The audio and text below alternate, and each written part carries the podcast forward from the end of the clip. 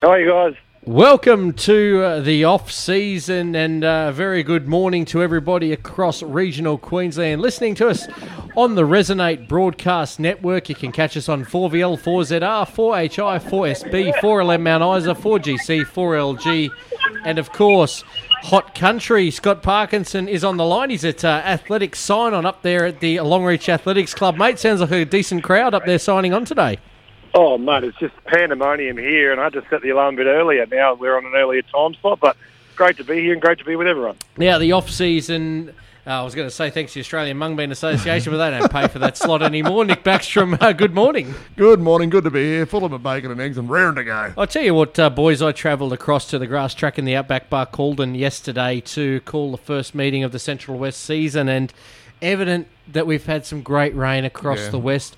Just south of Barcaldine, it's been absolutely decimated by locusts. Now, Oh. you know, if it's not one thing, it's bloody another, and uh, tragic for, for some of these uh, property owners who have just been sweating on this rain, and all of a sudden, bang! Here's the locusts. Good night, nurse. Scott, um, it's it's it is, isn't it? Every tur every turn, something different.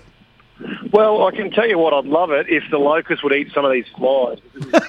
Down here at Athletics, I've swallowed more flies than I have breakfast cereal. So if it's locusts, I'd prefer them. You can see a locust; they don't go inside your mouth. So I know it's not great, but um, I guess it's just what happens with rain, my friend. It certainly is now, boys. Uh, the disastrous summer of cricket has finally come to a shocking end thanks to the coronavirus. Uh, as they say, the New Zealanders, they've taken their bat, they've taken their ball, and they're going home. Yeah, well, travel restrictions are bringing the end to. Yeah, frankly, it's been a forgettable summer of cricket, mainly because uh, most of the time the Australian team wasn't here. And uh, it's a fitting end because it's been a bit of a shambles of a season. They've cancelled the next two one day internationals. And there is a. I'm not sure what's happened at this stage. I haven't caught up the news this morning. There is a shadow cast of the future of the Super Rugby as well because of travel restrictions around New Zealand, which are quite strict. Big show coming up today. Jason Cadee uh, joins us, Scott. He does. I mean, Jason Keys had a great individual season for the Brisbane Bullets in the NBL and kind of gives us a bit of a talk about how his season went. And, um, yeah, just kind of talks about the fears that athletes have.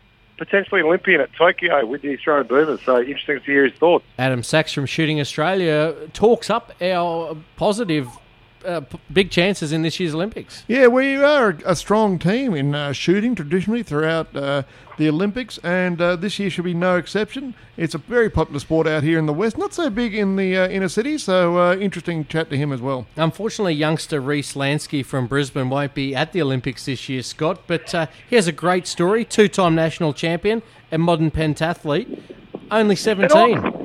And I didn't know too much about pentathletes or pentathlons, but I'm a huge fan after talking to this bloke. It was just uh, really interesting to listen to. And I think he's going to be, oh, you know what, I'm going to say it right now, he's going to win gold at the future Olympics. Big call. Listeners, sit back and enjoy uh, the next hour here on the Resonate Broadcast Network. It's the off season. You're with the summer edition for this glorious Sunday morning across Western Queensland. You can catch us each and every Sunday from 9am on the Resonate Network. Scott, time to talk basketball. Yeah, and anytime we get a guest back for twice, we call them a friend of the show. We're joined by a friend of the show now. It's Brisbane Bullets player Jason Cadee. Jason, how are you, mate? Good guys, friend. I'll take that. Third call, you're a life member. Can't wait. And you get a jacket too, which is Oh, Jason, uh, look, um, the basketball world sort of went into turmoil earlier in the week with the postponement of the NBA season. Uh, tell us a bit about your thoughts uh, in relation to this. Um, obviously, the coronavirus is uh, stopping things left, right, and centre. yeah. It's it's one of those things, right? I guess we've kind of been a little bit removed from it down here, and I've been thinking like you hear all these reports of it, you see all this stuff, but I'm just like I haven't heard of anyone I know actually getting it, and then. You play a sport, and all of a sudden, the biggest league in the world says, "No, we're shutting it down," and one of their players is got it. So puts into real life how serious this is, and when, when an organisation as big as the NBA shuts down, it, it's obviously for a, a very good reason, and I guess it just goes back to the point of how careful you've got to be and, and do whatever you can to, I guess, be healthy and, and take care of yourself and doing all the little things like washing your hands and stuff they talk about. Whether that helps you not get it, I don't know, but Yep. it's obviously a very serious thing around the world that's going on right now. And the scary part of it is, Jason, we're only in the early days, uh, so to speak, and there's no end in sight. Yeah, I think that's the thing. It's the unknown, right? Uh, I don't know. It's it's just the fact that nobody knows exactly how to treat it, what's happening, what goes on. Nobody actually knows other than the fact that they say it's like a flu. And so I think that's probably the the biggest thing of it all. You just you don't know anything about it, and it leaves a lot of uncertainty around, especially when it comes to professional leagues and things like that. It's true, isn't it? It's just they say it's just like the flu. It's like every meat's like chicken. Well, yeah. Good analogy, Watson. yeah, well said, Watson. Great research. You should be working for Australia Health with that sort of insight. Science. Punchy. Um, hey, Jason, I want to talk about the Bullet season, and I guess um, pretty high hopes. You had a pretty good roster at the start. I remember talking to you, and, and the expectations were pretty high. Obviously, didn't qualify for the finals, but talk us through that final round where you had to win by, I think it was 31 points, and you did that to only find out on the Sunday that you're actually knocked out. How how did that weekend transpire for you? It, it was pretty wild. I mean, uh, I sat probably now a bit removed from the season. We had our exit meetings about a week ago, and it's one of those weird things where you sit there and you're like, I, I feel we didn't make the playoffs, but I feel like we're very close to winning a title, and I don't think there's very situations you can sit in and, and feel that way, and I think not be far off the mark, not delusional. And um, that last round, I just remember we let ourselves down the week before. We were a little bit disappointed. We didn't know how it was going to play out. Melbourne won, I think, on the Friday night, and so did New Zealand. And then Saturday, about lunchtime, I get a call from Andrej Lemanis, our coach, and he says, Jace, we need to win by 34, I think it was, tonight. Mm. He's like, we've got a sold-out crowd. We could go for it and just play all out in the line, shoot early shots, just just get after it, and we could win by 30, we could lose by 30. and I remember just saying, well, you know what? I said, they might boo us off the corner if we lose by 30, but they'll be cheering if we win by 35. so let's get after and have a crack. Oh, mate, if you're going to end Yeah. a season, that's a great way to end it. Um, now, speaking of the end of season, one of the most notorious things are the Mad Mondays for rugby league players. How does that sort of thing go down for uh, basketball players? Yeah, we have a good time. Um, the, thing that hurts our Mad Monday at the moment, or if you don't make the playoffs especially, we have the FIBA window. Yeah. So for us, like there was uh, what four of us in the Australian team. There was two or three in the New Zealand team. So all our groups away for that week, and then by the time you get to the following week, sometimes pe- people are going overseas in Europe. So this year was a little bit tamer because all our imports and stuff were gone. But but we still do the same thing. We just try and stay out of sight and out of mind with it. Great idea for all those NRL clubs that listen. Um, now, you mentioned exit reviews. Now, I'm pretty new to the radio, and my exit review with these two fellas is coming up in a couple of weeks. How does that, um, what's an exit review look like um, at the end of the season? Is it going over your own individual performance, and then is it setting yourself goals for next year as well? Well, ideally, hopefully, like yours, it goes really well. But um, I hope so. Uh, uh, yeah, it, it's all that. It's it's a review of the season, thoughts on moving forward, I guess, for people that are contracted. Uh, thoughts of if you're not contracted, what it might look like, and if you sit in the plans for the following year.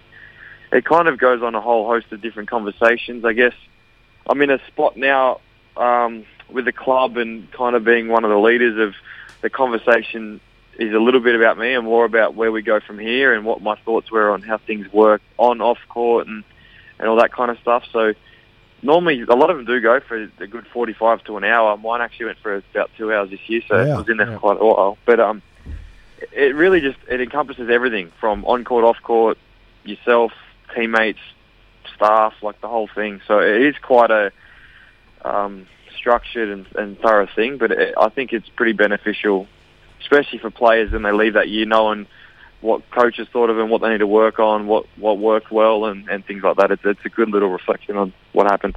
Yeah, if I can come up with 10 minutes of stuff for Parker, I'll be doing very well, I reckon. Ten, ten minutes Happy of days. negative. Jason, uh, 2019 2020 was a pretty good season for you personally, uh, winning the coveted Sixth Man Award. Um, you have to be happy and um, obviously looking forward to, to uh, next year's season. Yeah, I, I mean, I don't.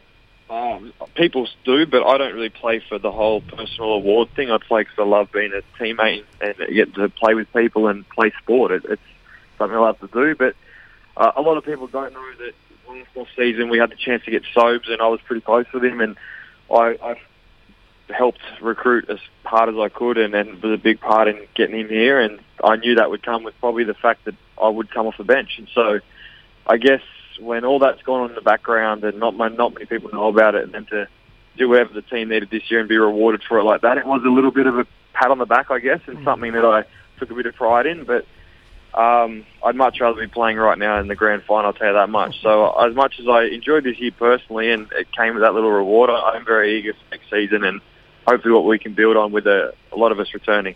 Jason Cadee, thanks very much for your time. Friend of the show, Jason Cadee, uh, for your time this morning. Contribution. coming up. yeah, contribution off season. We'll, we'll catch you again uh, through the coming months. Can't wait. Thanks, guys.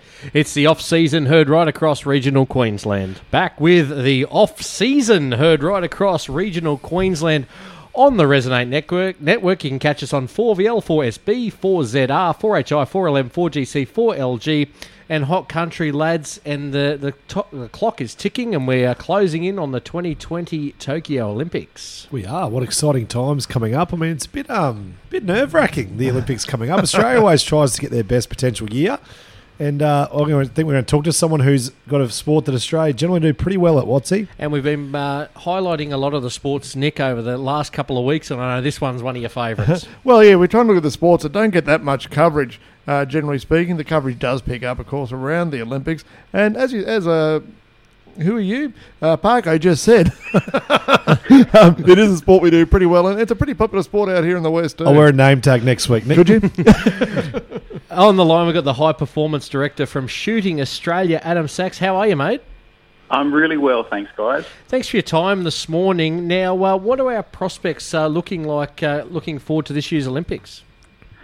We're really excited, actually, about our prospects for Tokyo. Um, we've had some, some really terrific results over the last couple of years. Um, 2019, in particular, was a, a big year for us. We uh, we qualified lots of spots um, to the games in Tokyo. Um, and uh, and picked up a swag of medals at international events, um, including the the Shotgun World Championships in Italy at the middle of last year. So um, we're actually pretty uh, pretty optimistic about our chances of, of uh, you know getting athletes on the podium uh, in Tokyo in July, and and uh, we're working pretty hard to make sure that we um, we don't leave any stones uh, unturned between now and then. Adam, it's Parker here, mate. And um, I just wanted to ask, first of all, what are participation numbers for shooting in Australia? Is it a pretty popular sport um, and the participants are pretty high numbers? Yeah, look, it is. Um, we I mean, we measure it in different ways. So I think across the, the member organisations that are part of Shooting Australia, we have a, a registered membership base of about sort of forty three to forty five thousand annually. Um, but we know that there are a whole lot more people who participate in shooting activities, um, not just the, the target sport activities that you know sort of we uh, are most closely connected with. So um, it's not something that uh, um, you know people uh, naturally find their way into unless they you know live in country areas, uh, you know, and have grown up on properties or um, they have family members who shoot. Um, but but it is quite a, a large number of people who you know enjoy owning and, and operating their firearms for you know for sport and recreation purposes. Adam, this is Nick. What makes a good shooter? What are the skills a shooter will work on to improve? Well, I think like any sport, there's a, a technical component to it. It's a it's a highly technical sport, um, and you know the, the technical requirements differ from one discipline to another. Um, we have three disciplines uh, in Olympic shooting: pistol rifle and, and shotgun. Um, but across all of those disciplines, I think um, the ability of our athletes to um, uh, execute under pressure to really sort of hold their nerve. And, and there's a there's a key sort of psychological component to you know being able to just stay really calm and really focused um, you know on, on the job that you've got to do which is right, basically to hit the target. Looking at the sport as a whole, uh, Adam, and we see this with a lot of Olympic sports, is there much funding that goes into the Australian team towards the Olympics and athletes in general?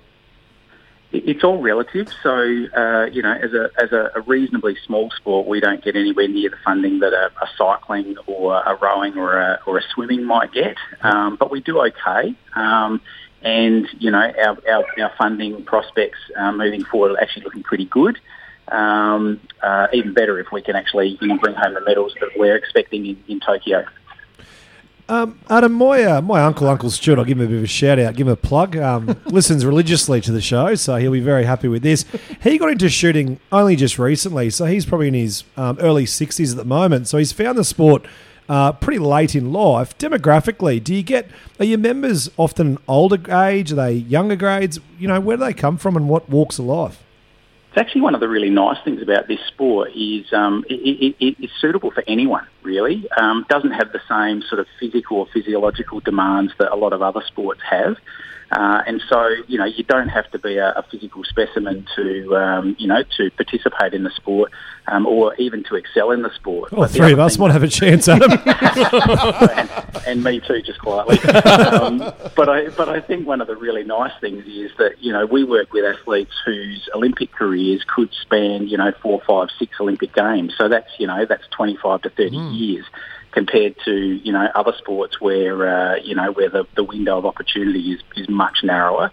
Um, and so, you know, it really does lend itself to, you know, people um, participating in the sport for life. Um, and they can, you know, come and go from, from the higher levels of the sport, um, you know, in and around other, you know, commitments that, um, you know, that, that life um, uh, offers along the way. Looking forward to Tokyo uh, 2020. Who are a couple of the big guns to look out for, so to speak? yeah, look, we've we've got uh, we've got a number of big personalities on the team. Uh, a number of athletes who have been to um, you know one or, or multiple games. Uh, big Dan Repacholi in um, 10 metre air pistol. Uh, he's sort of still to win his spot on the team, but if he goes, I think it's games number five for him. Um, Dane Sampson in, in rifle. Uh, this will be his third games uh, if he, he makes the team to Tokyo. Uh, and he's an athlete who uh, who actually won a quota on the open market last year, came wow. fourth at a World Cup in Ooh. Brazil. Uh, he's the first ever athlete, Australian athlete, to make a final in the, the uh, 50 metre rifle three position event. Um, but our flagship event is really shotgun, and that's where we've you know traditionally done very well. And, and next year uh, sorry, that was next year. Getting ahead of myself. this year, um, we've got we've got some incredibly um, strong uh, talent in men's and women's trap. Uh, in men's trap, James Willett is uh, current world number four. He's been as high as um, world number one for periods during the 2019 season. He'll be looking to uh, um, stand on the podium uh, as an individual athlete, but also potentially as a member of a, a mixed trap team. It's the first time that mixed teams events have been on the shooting program at the Olympic Games. Uh, and then in women's trap, we've actually got only two spots uh, on the team to, to Tokyo. Yep. We've got three athletes who are all in the top 10 in the world fighting for those two spots at the moment. So, you know, if uh, whoever makes that team is, is a good chance of both an individual and a, and a team medal. Adam Sachs, a high performance director from Shooting Australia. Thanks very much for your time and contribution to the off season, and we wish uh, all the best for Tokyo 2020. Thank you very much, guys. It's the off season heard right across regional Queensland. Back with uh, the off season uh, for this delightful Sunday morning. You can catch us right across regional Queensland on the Resonate Network, Nick, and we uh, keep on keeping on with our look at uh, Olympic sports. This one is one of the most intriguing sports for mine. I know you have a soft spot for it. I do. It's an interesting sport. The modern pentathlon, people often wonder uh, what it all involves, and uh, it all goes back. It was military training, five skills necessary to being a messenger in the army. Now, our athlete on the phone unfortunately uh, missed out on Olympic selection uh, for 2020, but uh, has won the national title for the past two years, and he competed in the Australasian Championships. He's only 17, so he's got plenty of years up his sleeve. Uh, Reese Lansky joins us. How are you, mate? Good, thank you. Now, first of all, tell us how you got into modern pentathlon. I mean, you're still pretty young.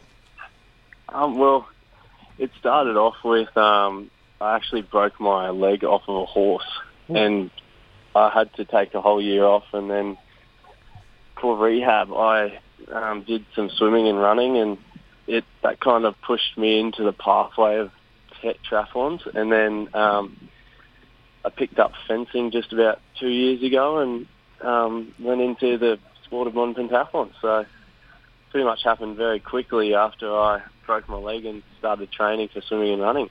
Well, there you go. I thought surely you don't have five things going. I thought, how can I bring these together? But apparently you did. uh, or did you? did you take up fencing just for the heck of it, or was that uh, were you already thinking about the pentathlon then? Um, it was mainly just because I was trying to do pentathlon, and that right. was one of the mm. um, things I had to do. So I went to my local fencing club and tried it out for the first time, and yeah, it just kind of flowed on from there. So, Reese, as a pentathlon novice, um, I'll put my hand up. I'm not as, as enthusiastic as Nick is. Nick loves it. I love pentathlons, was the shirt he wore in the studio today. Mate, talk us through the event itself. So, how does it kick off? And then, you know, how long does it run for and, and what's involved in the actual event? Yeah, so it usually goes over a whole day and um, starts off with the swimming, which is 200 metre freestyle, and um, then you move on to the fencing and you do one hit against every competitor in the fencing pool, Oh, and then you move on to the horse riding, which then is a, a 15 jump course at a metre 20, Yep. and then you finally do the laser run at the end of the day. So it's a pretty hectic day, but um, you got a few good breaks in there to just kind of break it up and rest. So yeah. One one thing that intrigues me uh, the most out of this is is the show jumping, where you only uh, meet your horse, so to speak, twenty minutes or so before you get to ride it. Yeah, so that's usually a bit of a challenge for most people, but I kind of grew up riding and doing some show jumping and camp drafting, so that's pretty much my background of sport. Yep. So I pretty much um, picked up that, that section pretty easy. It was just the height change that I had to adjust to, but yeah. So obviously you're an elite athlete, winning two national titles. Break down your week of training to, for pentathlon, and, and um, how do you you know um, slot everything into your week? Um, so basically, I have QAS who sort out my training schedule, and they they start off with on Mondays I go to training at swimming at five thirty in the morning, and then I go straight from there to the gym at nine a.m. Go to running at ten a.m. and then I have a break in the middle of the day. I usually work between there, and then go to fencing in the afternoon. And then Tuesdays is a pretty a rest day after that big day on Monday, and we move on to fencing in the afternoon there. And then Wednesday we start off with a swim, and then we go to the gym again, and then we got a horse riding lesson in between there where I, I ride multiple horses to like kind of adjust like we do in the pentathlon. Yep. And then we move to fencing again after that. Um, and Thursdays I have my two main sessions of the week, which are swimming in the morning and running in the afternoon, where we have our, our big, long kind of sessions. Yep. And then Friday's usually my, my day off where I usually work. And then Saturday morning, get up. in the Tired morning, thinking go about this. run. I feel like I've done a heptathlon. I've nodded yeah, off. it gets a bit tiring. Uh, mate, so some of the, you know, breaking down the pentathlon to the five events, do you compete competitively in, say, fencing, you know, on, on your spare time? Yeah, so basically, um, the way I do it is in Australia, you don't really have many pentathlon events. So um, usually I'll go to a fencing event. Say if there's just a national fencing event, I'll go to that. I'll get practice and I'll make sure that I don't really get my head around the fencing sort of thing. I Yep. pretend it's a pentathlon. Yes. And then, um, yeah, just pretty much compete in every sport separately and then, uh, yeah, put it all together on the days where I have to compete in a pentathlon. So, Reese, obviously, you've got five events there. I'm going to ask you this is a two prong question. Firstly, what's your favourite? And then, secondly, if you could take it down to a quartet of events, which one would you scrap off? So your favourite and the one you Yeah. dislike. That's, that's what I'm getting at. Basically, my favourite's always going to be horse riding. I Yeah. think just Yep. because it's the sport I've loved my whole life, and um, I had to take one out. It'd probably be the shooting, 'Cause that's the one that lets me down. Mate, um, I want to know about this national title. Now, obviously, you've got a great career in front of you, and, and we could we could go on about your success, but I want to know about the, the celebration afterwards. So, um, you win the national title. What what was involved after in the celebration? of He's that? only 17. No, that's all right. Don't get yourself in trouble because I'm sure you'll have family listening. Um, pretty much just after the event, I went to Hogs Breath down at Oh, Point nice. and, and had a big steak because I hadn't had a steak in a while. Outstanding. Yeah, I had a, had a big steak, and that's that's pretty much all my celebrations, and had a good sleep for once, and in on Mondays. Reese Lansky, thanks very much for your time and contribution to the off season and the fascinating look on uh, the modern pentathlon. awesome, thanks guys. It's the off season heard across regional Queensland. Approaching uh, 10 a.m., and that's the first edition of the off season dusted and done, or done and dusted even. And uh, you can catch us each and every week across the Resonate Broadcast Network on 4VL, 4SB, 4ZR, 4HI, 4LM, 4GC, 4LG, and Hot Country. And if you missed it, don't worry, it'll go up on our Facebook page, the uh, off season, and uh, all of our episodes will be up there. Big thanks to Jason Cadee, Adam Sachs from Shooting Australia, and Reese Lansky, the young modern pentathlete. Now, uh, lads, sport, society, let's just face it, everything in general has taken a hit in a big week, and it's all surrounded, uh, thanks largely to the coronavirus. Uh, a bit of preempting.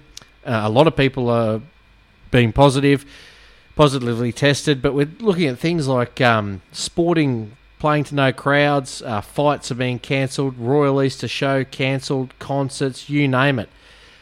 It's a serious matter.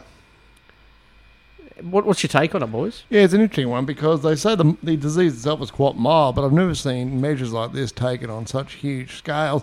On the other hand, people are going, they need to do something. Why aren't you doing anything now? We're doing something. And people are going, why are you doing that? So it's all. Yeah, yeah. it- it- the trouble is, we we are we don't have all the information, nor do I think we're ever going to get it. Scott, twenty billion dollar cash injection from the federal government uh, in measures around um, economic stimulus, uh, also measures around health. But probably the biggest one. I mean, we're driven by sport, our society, aren't we? And the thought of uh, missing out on a season of NRL or a season of AFL. But what are the players thinking? And that leads us into today's pro, uh, Parco's probe. Yeah, I mean, you just, I mean, we're going out Sunday morning, and you know, even as we talk now, there could be changes as we're on air because this is a constantly updated situation on what's being done and and what's happening. So if we're late with the news, we do apologise. But I guess the probe this week is the big thing is around sporting events because we are a sports show. So let's focus on sport. And the thought about sporting events being played to no crowds. Yes. Is it an issue? Um, if you guys were professional athletes, would it bother you? Because the NRL players are coming out and say we're not going to play in front of no spectators. Well, I'm sorry, NRL players. I don't feel you have a choice. Like you, you said sport, and you know what's going on in the world. A lot of people go to sport to escape, hmm. to kind of escape these serious things that are going on in their life. You know, whether it be a small event, and the coronavirus is obviously a big one, but sport is a release for a lot of people. So, boys, I'm going to throw it out to you. The probe question is Is it okay for sporting events to go on without fans attending them? Or should they be cancelled? Ah, it's, it's it's a tough one, isn't it? And I think if the if the relative boards say yes, we're playing, I think the players have no choice but to play. And um, if they don't want to play, they don't get paid. Um, I, I I feel though the longevity of playing to nobody is very limited. Oh, for sure. I think that's a. I think it's a short-term solution, and you know, I think I can understand. I sympathise with players. It would feel pretty ordinary to run out there um, if you're playing at that level and there's no one there. Sure, we do that when we play for Longreach cricket, but uh, well, I- I've heard the Gold Coast Titans and Warriors have no problem. but I think in this instance, you go, guys, just you know, it's not all about you. You're Yeah. not the most important issue here. It is a public health question, and yeah, if you, that's a sacrifice you've got to make. It's not that huge a sacrifice, frankly. And I, I don't want to finish the show this way, particular the doom and the gloom, but it's almost uh, it, if you can look at a timeline of the coronavirus in the past eight weeks and the, the murmurs and led in, led into the jokes of the, the toilet paper and the hand sanitizer, and now it seems real. And you know we're a bit late here in the west, aren't we? You know, like things are a bit delayed, but the thought of you know, our tourist season, we, we thrive on tourism. It's our industry out here. And, um, you know, if school goes down and the parents have to shut their shops, you know, the, the flow on effect. I mean, it's real now, Scott. Well, what, what scares me is, you know, our government's approach, and I understand you don't want to create panic. So saying business as usual has been the message up until today, and again, that message might have changed, but business as usual. But there's a difference between not creating panic but then being stupid. So I've got no problem. And and you're saying there's an issue with people not going. I don't think there is an issue. If we shut down sporting events and players play to no one, it's a small thing in the big mm. scheme of things. If we're going to protect the spread of this awful disease by doing that, I don't think it's an issue at all. But it's just what is the right approach? Because I, I just think we need to actually tackle this with a bit of sense. Mm. It is a scary world, what's in you're exactly right. But maybe it's a short term, you know, mm. Shutdown for a long term game because everyone's health and safety has to be the number one priority. And Nick, I'll swing to you now. I guess it's the fear of the unknown. Of course, I mean we d- that's the thing. We told this disease isn't that big a worry. That you know the people who have died were vulnerable to any particular disease. Um, look, there are a few positive stories coming out. The rate of infections officially dropped in China. China was reporting these infections to the World Health authorities before it was an issue. Yeah. So the fact it's dropping now, maybe we can we can take those figures at face value. Uh, South Korea is reporting the same thing, and it's been these uh, isolation and quarantine seems to be doing the trick. So it's probably the right thing to do. And Israeli scientists have said they think they've got a virus, a uh, vaccine, but they've got to do some more testing, obviously, before they you know try it on human beings. Well, no doubt, boys. Uh, by the time we're back in the chair next Sunday morning from 9 a.m. for the off season, there'll be plenty more water under the bridge. Scott Parkinson, thanks for your time. Oh, always a pleasure. And always a pleasure, Nick Baxter. We might be doing a three-way phone interview. Who knows? Tried one of those before. What's he signing out of the off season? You can hear us right across regional Queensland on the Resonate Broadcast Network. Have a great week.